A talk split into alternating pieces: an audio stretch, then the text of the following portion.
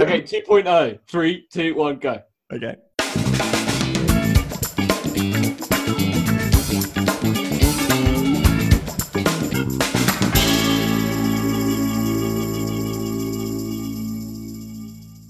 Hello and welcome to the Livete podcast. Today we're fortunate enough to be sitting down with John Furno, the head of partnerships and growth at General Assembly, who we've been working very close with at Liberté um, over the past half a year or so, um, helping them with some events all around well-being. Um, and John is also the founder um, of A Bundle of Sticks, a very, I think, relevant magazine um, around coming out stories and, and, what people are going through there. So, John, thank you very much for taking time to sit down with us today and um, looking forward to chatting with you. Yes, thank you so much. Thanks for having me. I love I love these like formal sorry, just as a side note in this podcast, I love these formal introductions that we give to people we know so well. it, it sounds like we've just invited John on the podcast through email, but actually we've been working with John for like eight months. So um, yes. John's like a Livete friend. anyway, um, James, do you want to kick off with the first question? Um, yeah, so I mean, John, I think that you know, as, as we're going to talk about today, um, I think in line with what you write about at Bundle of um, on on uh, or or what you get people to write about with Bundle of Sticks around um, what it's like to come out, what people go through, and then I think also an important part of it is um, what helped you go through that process and and get get you to where you are today. Mm-hmm. Um, so I think just working working through it from the beginning is is in your during your childhood. Um, what your general experiences were then, and um, I think really when did you first know that you were gay um, and quote unquote, I guess, different from uh, from the other boys in Australia growing up? yes i feel like that's always a common question that i that i get asked which is like how did you know? When did you know? Um and i think for me I don't want to say when I was very, very young. I always knew that I was different, but I never knew what that different was. I think I was always comparing myself to maybe my cousins who were very athletic or other boys in school that, yeah, I just kind of knew that I was different. I think I'm going to use that word. I didn't know it was gay at the time. Um, but yeah, there was always just something. I, I, grew up with two sisters, so I'm a triplet. So I've got two sisters, and I was always kind of just doing what they were doing. If they were playing with dolls, I wanted to play with dolls. If they were doing singing and dancing, I wanted to. Um, I think I have a photo somewhere of me in a fairy costume from when I was like three. Um, I think it was just because I think growing up with two sisters, I never wanted to feel excluded or left out. So I was always just doing what they were doing. Um, and I think with that got me being very um, creative, very arty. And I think that's kind of the road that I ended up going down as a kid. I wasn't athletic. I couldn't kick a ball to save my life or catch a ball. Um, so that kind of brought on a lot of bullying as well, kind of growing up, where I was just comparing myself to everyone else, being like, why am I different? I don't want to be different. I want to be normal. I want to fit in. I want to be like everyone else. Um, and then I, it wasn't until maybe coming into high school where I was getting the question, "Are you gay? Are you gay?" And I was like, "Is it tattooed on my forehead, guys? What do you mean?" um, I'm just like walking down the street. I would have so many people if it was hanging out of their cars, just yelling derogatory terms at me, and I think that's kind of where it got me hating myself because I was like, "I'm just walking here. Like, how people viewing me is different when." Uh, I'm just walking down the street, or I'm just trying to be myself. Um, I remember one time, I think I was like clubbing back in the day. Um, and somebody came up to me and they're like, oh, you dre- you dress really well and you're really nice. You must be gay. I was like, crap. Well, if that's the signs, lock me up. I think that's kind of what got me thinking, okay, am I gay because people are telling me that I am, or am I gay because I am? Um, so it wasn't until maybe within my teens um, that I started to just like test that out for myself. Um, out of interest. Always, oh, sorry. Yeah, go, go. No, I was going to say, out of interest, is there a time when so I, I think like for me, it was like a for, when I was like five, six, seven, and eight. I don't think any like just looking at other people, I did not care about what anyone. You know, you're just so full of like wonder as a child that you're just so up for anything. Was there like a specific age or turning point where where like you noticed like more malice turn into it, or was like was it going into high school, or were people even kind of mean at prep school as well? Um, but there were, you know, from my childhood anyway, it was. Yeah, I know. No, no, go on. Sorry, yeah. No, I was going to say like um, going through like primary school as we have in in Australia. Not so much. Like I had like a really nice group of mates, um, but then I always kind of clicked well with with females as well. I don't think it was until maybe coming into like more the start of high school where I was clicking more with a group of girlfriends um, and just kind of getting these questions of like why that was. Yeah. Um, I thought it was because maybe I had two sisters and I was just more kind of um, confident and comfortable enough talking to more females than it was males. And I knew that, like I think, like I mentioned, it was very hard for me to kind of click with men because I wasn't really into all like that athletic stuff. And um, I think I kind of found more in common with females than I did with males. Um, but I mean, even like within six, seven, and eight, I can't re- I can't remember maybe some of my thoughts, but I definitely knew that I was different. I was doing singing and dancing a lot, and I loved performing, and that would kind of lead me to um, I don't know performing in shopping centers, and maybe people from school seeing me there and being bullied very heavily. Um, but for me at the time, I just kind of loved it like enjoyed it because I loved it. I didn't kind of see what was wrong until people were telling me it was wrong because I was um, a guy or, or a male if that makes sense. No that does. And then and then w- when you kind of moved into the, the like tran- the weird transition from like primary school into into high school it's always really well from what it sounds like it's it's super weird because you've got all these questions that only you can answer and you can't like ask um, anyone else. But were there other people at school that you were like able to confide in or find similar stories in? Or because the bundle bundle of sticks now is like this a culmination as it looks like of um, basically connecting all these incredible stories. Were there moments in your past where you were able to find other people and share commonalities in their stories at prep uh, at high school and prep school that made it slightly easier? Uh, not not really. I think at the age of i think starting high school which is maybe uh, 13, 14, I think then I, like I was still so young to realize what was right and what was wrong in terms of what was going on inside my head. I was having, um, if it was just, I don't know, dreams at night or just yeah. staring at like, I don't know, topless men um, that my sisters would have on their walls and just thinking, why? I was a bit of a chubby kid growing up. So for me, I think I justified it with like, I want their body. I want to look like that. Yeah. Not so much I found them attractive. So these were kind of questions that I was justifying to myself until maybe the end of high school or kind of starting u- university, where my world then kind of opened up a little bit because I was going to uni in the city, and I think I was seeing a little bit more kind of LGBTQ plus culture. That I was like, hmm, maybe this is the culture that I'm um, kind of wanting to grasp onto or understand a little bit more for yeah. me to then kind of answer these questions in my head. I think the age of like 13, 14, I still kind of didn't know what the, the LGBT community was. I didn't have any um, maybe gay role models growing up. I think yeah. my parents are very conservative. So even for them, they didn't have um, same sex couples or like friends growing up. It was never really mentioned or never really kind of put in front of my face. Um, so I think in terms of maybe if there were people during high school that I could connect to, I think no one really understood what was going on inside my head because I myself didn't either. And I think it was something that was so taboo that I didn't want to speak about. And i think at that age you just want to fit in. You're starting like starting a new school a new year that you just want to be like everyone else. And whatever kind of makes you different you try and just kind of like bottle in and keep to yourself um, and just try and yeah blend in or like fly under the radar a little bit which is i think what i tried to do in high school um, which was very challenging.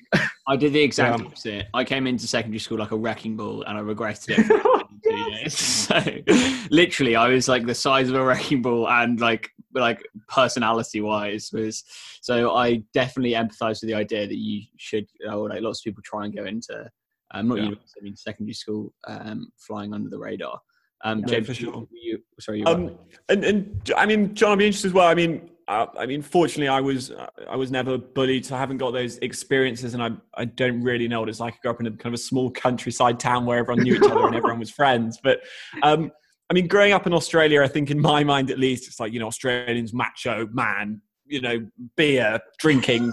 um, and um, I mean, what what was it like for you? I mean, meeting you now, obviously, you're, you're extremely confident in, well, at least that's how you come across. And obviously, there are perceptions and stuff. But when we see you, you seem very confident in who you are and very happy and very outgoing and very jovial. But at the time, um, did it did it impact um, you know perhaps your your mental health and and how you felt, or were you able to just you know even then feel like this is who I am and this is just what people are like? Yeah, I mean, I think there was there was two sides of me growing up. There was a side where it wasn't until kind of maybe creating a really nice friend um, friendship circle, which was mostly females, like I mentioned, that I felt like I could be a lot more of myself there. Um, where I think I was coming out of my shell a lot. It wasn't until then, kind of going back home, where, like I mentioned, it was very conservative, um, that I kind of just stuck to myself and would kind of come home and lock myself straight in my room and kind of keep out of everyone's way. I kind of grew up in a house where if I wanted to maybe express a little bit or show a little bit of myself that I could be at school and then bring it home, I was told that John's in a funny mood again, or John's being really weird, or John's doing this, that I kind of ended up just keeping to myself, would kind of go into my room and be very, be an introvert in a lot of ways. Um, which I think kind of like what you mentioned isn't me now. Um, and it wasn't until kind of being a little bit more confident in who I am that got me to this point where it's kind of like, fuck everyone else. Like, this is me, accept me. Um, that, yeah, I think the, the, the mental health or like the struggle that I had was like being two different people. I was very extrovert at school and then very introvert at home. And it was that battle where I was going home and being told, why aren't you more like your cousins? Or why don't you have more male friends at school? Um, that I was kind of like, do I have something wrong with me? And I think kind of getting very deep as well. I was put through counseling at such a young age because I was like, I, I, think my parents knew that I was different. And in order to maybe help me, they wanted to, for me to, to kind of confine and talk to somebody who might have been an adult or somebody like a little bit more who maybe understood what I was going through. And I think maybe putting me through counseling um, or seeing somebody at such a young age, because that went on from primary school straight through to high school, I think got me in, in my head as well, thinking, what's wrong with me? Do I have something wrong with me? People who maybe go see a counselor or a psychologist, like have something wrong with them. What is it? And it got me kind of battling within myself, being okay, I feel like I can be myself at school, but then I'm being bullied for being who I am at school. And then I'm going home and I feel like I'm being bullied for then I don't know, being very quiet and keeping to myself and not feeling like I fit in there, and then having to confide in a stranger that I don't even know, and maybe then telling them all these secrets that I'm like, mm, I don't even know in my own head like what's wrong with me or why I'm seeing you in the first place. Um, but yeah, I think there was a there was a, such a battle growing up at such a young age where I felt like I didn't know who I was because there was all these kind of contradictions. I think people were wanting me to be something that I wasn't. Um, that yeah, it was it was a challenging mm. battle. I'll say yeah. that. Out of no, interest, there was um, there is so I, I, think like a lot of people go through similar battles at school where or any young age where you exist in these like bubbles and those are the only bubbles that you think are out there whether it's your school or your home or whatever that is. You think they're the only communities that exist and therefore if you can't be the way you are in those communities then like where can you be who you are? And then it's only when you leave that you start to realize that the world is such an incredible and beautiful place and there are so many other communities. Was mm-hmm. Kind of when you left high school was that this like same kind of story where you entered a whole new group of people and realized that mm-hmm. actually this is a place that i can be myself yeah, 100%. I mean, because I finished high school at the age of 18. So then I kind of knew, oh, I'm coming on adulthood. Like, and I think back in Australia that and I don't know, maybe it's because we are so disconnected or far away from like the rest of the world that a lot of my friends now within their 20s have already either bought a house, got married, or had kids. And I know that that was the story for my parents at like their early 20s. And I knew at 18, crap, like if this is what I've got to live up to, I need to start um, either saving um, or meeting somebody to be able to settle down with. I think how I'd been raised was just that Disney fairy tale where I'm going to meet um, the woman of my dreams. We're going to get married. We're going to buy a house and have kids. And something in my head knew that that wasn't going to make me happy. It wasn't until maybe 18. I'd lived in the suburbs. It's not like maybe um, how you see it, James, is we're all like macho riding around on kangaroos, like That's exactly how I see it. Very Australian, like bushland. No, it was more a suburb that I'd never really escaped. I'd been raised and brought up in the suburb. I hadn't traveled, I hadn't experienced the world, I hadn't seen different cultures. And it wasn't until kind of going to university in the city um, and I'd studied graphic design there. So I was surrounding myself with a bunch of creative people. And I think within the city as well got me opening up my eyes that there was more outside of the suburbs that I was raised in. I think that gave me more of this confidence to connect with people who liked me for me because I felt like I could be myself that kind of made me grow and have this confidence to kind of be like, okay, crap, I'm 18. I'm going into now my adulthood. I need to start living life for me. And it gave me this kick to be like, okay, well, what's going to make you happy? What's going to get you from A to B to then be yourself? And it was kind of like, okay, let me just like switch that dial on on Tinder from like females to then men and see like if it and it, it kind of brings me back to is it am i gay because people were telling me that i am or am i gay because i am? And it was like well let me test this for myself. I was obviously having these thoughts and waking up in the morning or waking up in the night having these dreams being like why am i like ah, wanting to have sexual relations with daniel radcliffe? Because i was a huge harry fan back then. But um it was like these dreams that I was just kind of like pinching and hurting myself because I was like, I don't want to be, I don't want to be, I don't want to wake up and make my life 10 times harder than it is um, that it was very very tough until i kind of got to that that point where i was like i need to in order to be happy in life i need to start living for me. Um, and that kind of came at the age of 19 when i did come out. Um, mm. yeah. And and john i mean first of all who who doesn't dream about daniel radcliffe? Um, yeah, I've, I've, had, I've had dreams about daniel radcliffe as well so nothing to be embarrassed about there. Um, the um, but what i was going to say is so I mean, you, it sounds like you had that community of people who were, you know, accepting you for, for who you were, who you very felt very comfortable with, but still had this very conservative home where um, you couldn't really, or, or your sounds like your parents couldn't truly accept you for for who you wanted to be um, and who you were. So, just in terms of, I mean, how how did it play out? You coming out to that more conservative side of, of the family, um, and yeah, how how did how did you go about that, and, and what was your experience? Yeah, I mean, it was very mixed. I think at the age of 19 and then coming into my 20s, I knew that I'm an adult. I need to start living for me. I need to be able to kind of flee the nest in order to grow, have independence, and and kind of be happy. So with that, um, the first person that I told was my sister. I ended up coming home from a date, and she was like, "Where have you been?" And I was like, "On a date," and she's like, "With a girl?" And I was like, she's like, with a guy. And I was like, yeah. And she kind of gave me a huge hug and it was really lovely. And she's like, I'm so happy for you. But like, now what? Like, are you going to tell mom and dad? I was like, you know what? I'm just like, this is, I don't know. I think it was chatting to a guy that got me laughing and smiling and just like these different feelings started to pl- like come into play where I was like, uh, I don't know. It just everything clicked and it felt right. It felt normal and it felt natural. And I think that's the only way I can kind of describe it compared to going on dates with girls and just I don't know either instantly friend zoning them or thinking oh I'm on a date with my sister just because I think I was I don't know constantly surrounded by females. I don't know if that makes sense, but um, came out then at 19 to my sister and I think just kind of had this battle with how I told my parents. My dad was very heavily um, religious, very Catholic, and I knew that oh, this isn't God's way. This is, a, I think religion as well kind of played a huge battle within my mental health as well. But um, I ended up, or my sister ended up telling my mum. So my mum then knew, she was like, mm, How are you going to tell your dad? She was okay about it, um, which was good. I think in my head, I was constantly thinking the worst. I think I'd heard stories of people coming out and getting kicked out of home um, and then everything changing. That I just, I didn't want that to happen. Um, that yeah, I remember coming out to my dad. I ended up texting him and I was like, I think you know what I want to talk to you about. He didn't reply and ended up coming home. And I was like, oh, that's happening.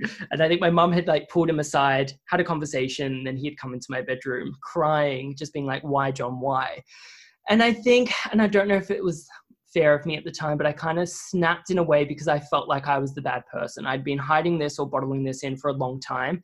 And I was ready to kind of then let my dad or my parents in by having that conversation of like them knowing a little bit more of who I am. Um, that for him to then turn around and cry and make not so much make me the bad person, but that's kind of how I felt because he was like, why, why, why? Yeah. And I was like, to be honest, I can't tell you why. I'm I'm not in jail. I'm like I'm not a bad person, and I don't understand why I'm feeling like you're treating me as in it's so wrong. So he was like, it's just going to take me time. And I was like, listen, I'm ready to start to live my life. So it can take you all the time that it needs you to. But at the end of the day, I'm now kind of, this is the direction. This is, in order for me to be happy, I'm now kind of living this life. Um, and yeah, I mean, even to this day, it's not perfect. Um, and I think that's because I think I've stopped blaming my parents for the way that they were raised. They, they were being brought up in maybe a generation where the LGBT community isn't as big um, or as loud as it is now. And I think my parents, yeah, they didn't really know any anyone within the queer community growing up. So I think they were never being able to, we're just constantly hitting a brick wall. They will never be able to see my chosen path of living. And I think that was the contradictional for me to kind of maybe accept that they'll never understand. So stop trying to like get through in that way. I think we're just kind of butting a, a brick wall.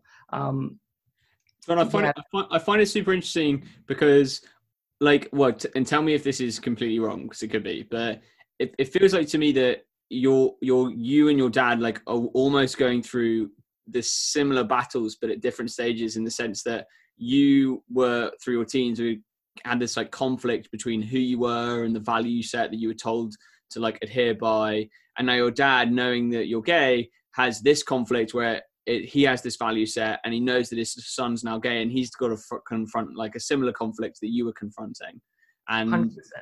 and that's what it seems like it's so weird that there it built like builds this conflict but there's so much room for empathy because actually it's such a similar battle that people would be going through. So um yeah i think that's like um i, I think that's un- well I, I understand it i guess yeah i think i think for them maybe they had raised me for if it was the 19 years having this perception on life of like john's gonna meet a, a woman he's gonna get married he's gonna buy a house we're gonna have grandkids like this is the life that we're paving for him. And i think it wasn't until that moment where i was i, I kind of came out that his perception of the the life that he had kind of hoped or raised me to have is then kind of shattered to be like crap well now what? Um, and maybe it was maybe the perception of what the the gay community was like at the time that maybe the the battle for him was like well what life now is my son going to have? Is he is it going to be 10 times harder for him? Is he going to be able to i don't know have kids and stuff like that? So i know that there's a lot of love from that side but i think at the time when i was ready to start living for me and that acceptance wasn't there and it was just going to take him i don't know how how how much time it was going to take him. But I think I was very selfish in the in the fact that it's kind of like I need to start living life for me, and you need to be okay with that. Um, and and it was hard because I think I had no one to turn to who knew what I was going through, who could tell me everything was going to be okay. Even like, how can I tell my parents this is how? Here's some nice advice, or hmm. um, yeah, I think I just didn't really have anyone to kind of confide in um, to tell me everything was going to be okay. It was me and only me, which was very challenging. Yeah, and, so, go on, James. And, yeah, no, I was, I was, I was going to say, um, I'm not sure, Jack, if you had any questions around this, but I think this leads on quite nicely to what you're doing with um, a bundle of sticks. You know, the the fact now that you mentioned that, um, you know, you didn't have perhaps that you know shoulder to to lean on, or that person who'd gone through that to help support you. Um, and speaking to you before, bundle of sticks seems like an opportunity where people um, speak openly around their experiences around coming out and um, you've also mentioned that you've had people, you know, say to you, "Well, actually, this was really important." And in one case, where it even mended a relationship between a father and son, which just sounds incredible. But what was it for you that gave you that inspiration um, to start a bundle of sticks? And, or perhaps firstly, explain what a bundle of sticks is, and then and then what gave you that inspiration? What gave you the idea to to go on that journey? Yeah, yeah. So so a bundle of sticks is is pretty much a chance for the the LGBTQ plus or queer community to share their coming out stories to, to kind of help people going through that process to know that they're not alone. Um, and they can read their stories and hopefully find a little bit more comfort in in others' stories that that might kind of relate to them and maybe the path that they're on. For me, like I mentioned, I think coming out, it was a process that I was doing alone, and it was a process that got me spiraling into such a dark place because I couldn't see the light at the end of the tunnel. And it was something that I was constantly thinking the worst if I was going to get kicked out, if it would change the relationship that I have with my parents or with family and friends, that it was just a constant battle that I kind of once like out and proud didn't want anyone within the community feeling that way. And I knew that I couldn't have been the only one. So it wasn't until coming out and meeting a whole bunch of like-minded people that I kind of just asked them how their process was. And it was something that I found comfort in a lot because I was like, okay, this is exactly the same as if it was um, during my kind of childhood and the thoughts that I was thinking, to then coming into more of my high school or or teen, um, to then my young adulthood, that I was like, some of the stories that I was hearing, I felt confident because it was exactly the same journey, and I knew that, oh oh my god we're just people at the end of the day. And it was just really nice to kind of find a sense of community and people who understood which is something that i'd never had. So i think the reason for creating a bundle of sticks was just to kind of collate all these stories together and hopefully have it as a as a tool to kind of educate guide and inspire. So it wasn't until so it first started as a facebook page and i ended up reaching out to um, friends who were in that community to share their story to help and inspire others.